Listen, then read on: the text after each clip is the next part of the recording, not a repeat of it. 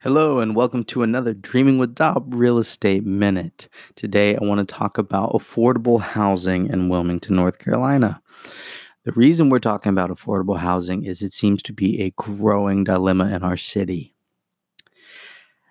Also, in our city, seems to be a, a large bit of resentment towards apartment building. And I want to talk about the reason apartments are used as a way to add scale. By stacking units on top of each other, you're able to reduce construction costs, which are high right now, especially in places like the coast where we experience hurricanes and especially more of them recently. Well, the reason the that apartments are important for affordable housing or workforce housing is that by being able to reduce construction costs, it becomes more feasible for developers to create housing that the working force can live in and afford.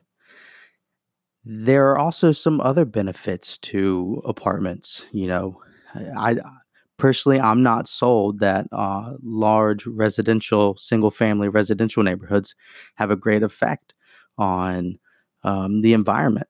I, I think you you sacrifice way more trees and, and green space by building big single family neighborhoods.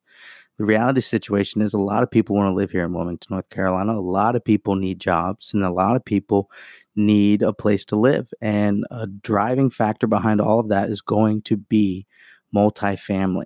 So this is really big topic to me because I get frustrated hearing everybody resent uh, apartment development when it is really a pivotal, pivotal thing for the development of our city. It will help with public transportation. It'll help to increase our uh, tax basis, and it'll help accommodate more people who need workforce housing. Thanks for listening to another Dreaming with Daube Real Estate Minute. I'm your host, Will Daube. And if you like what you're listening to, please be sure to go check us out. Uh, we're on Instagram, YouTube, Spotify, Apple iTunes. So please show your support and subscribe. Thank you.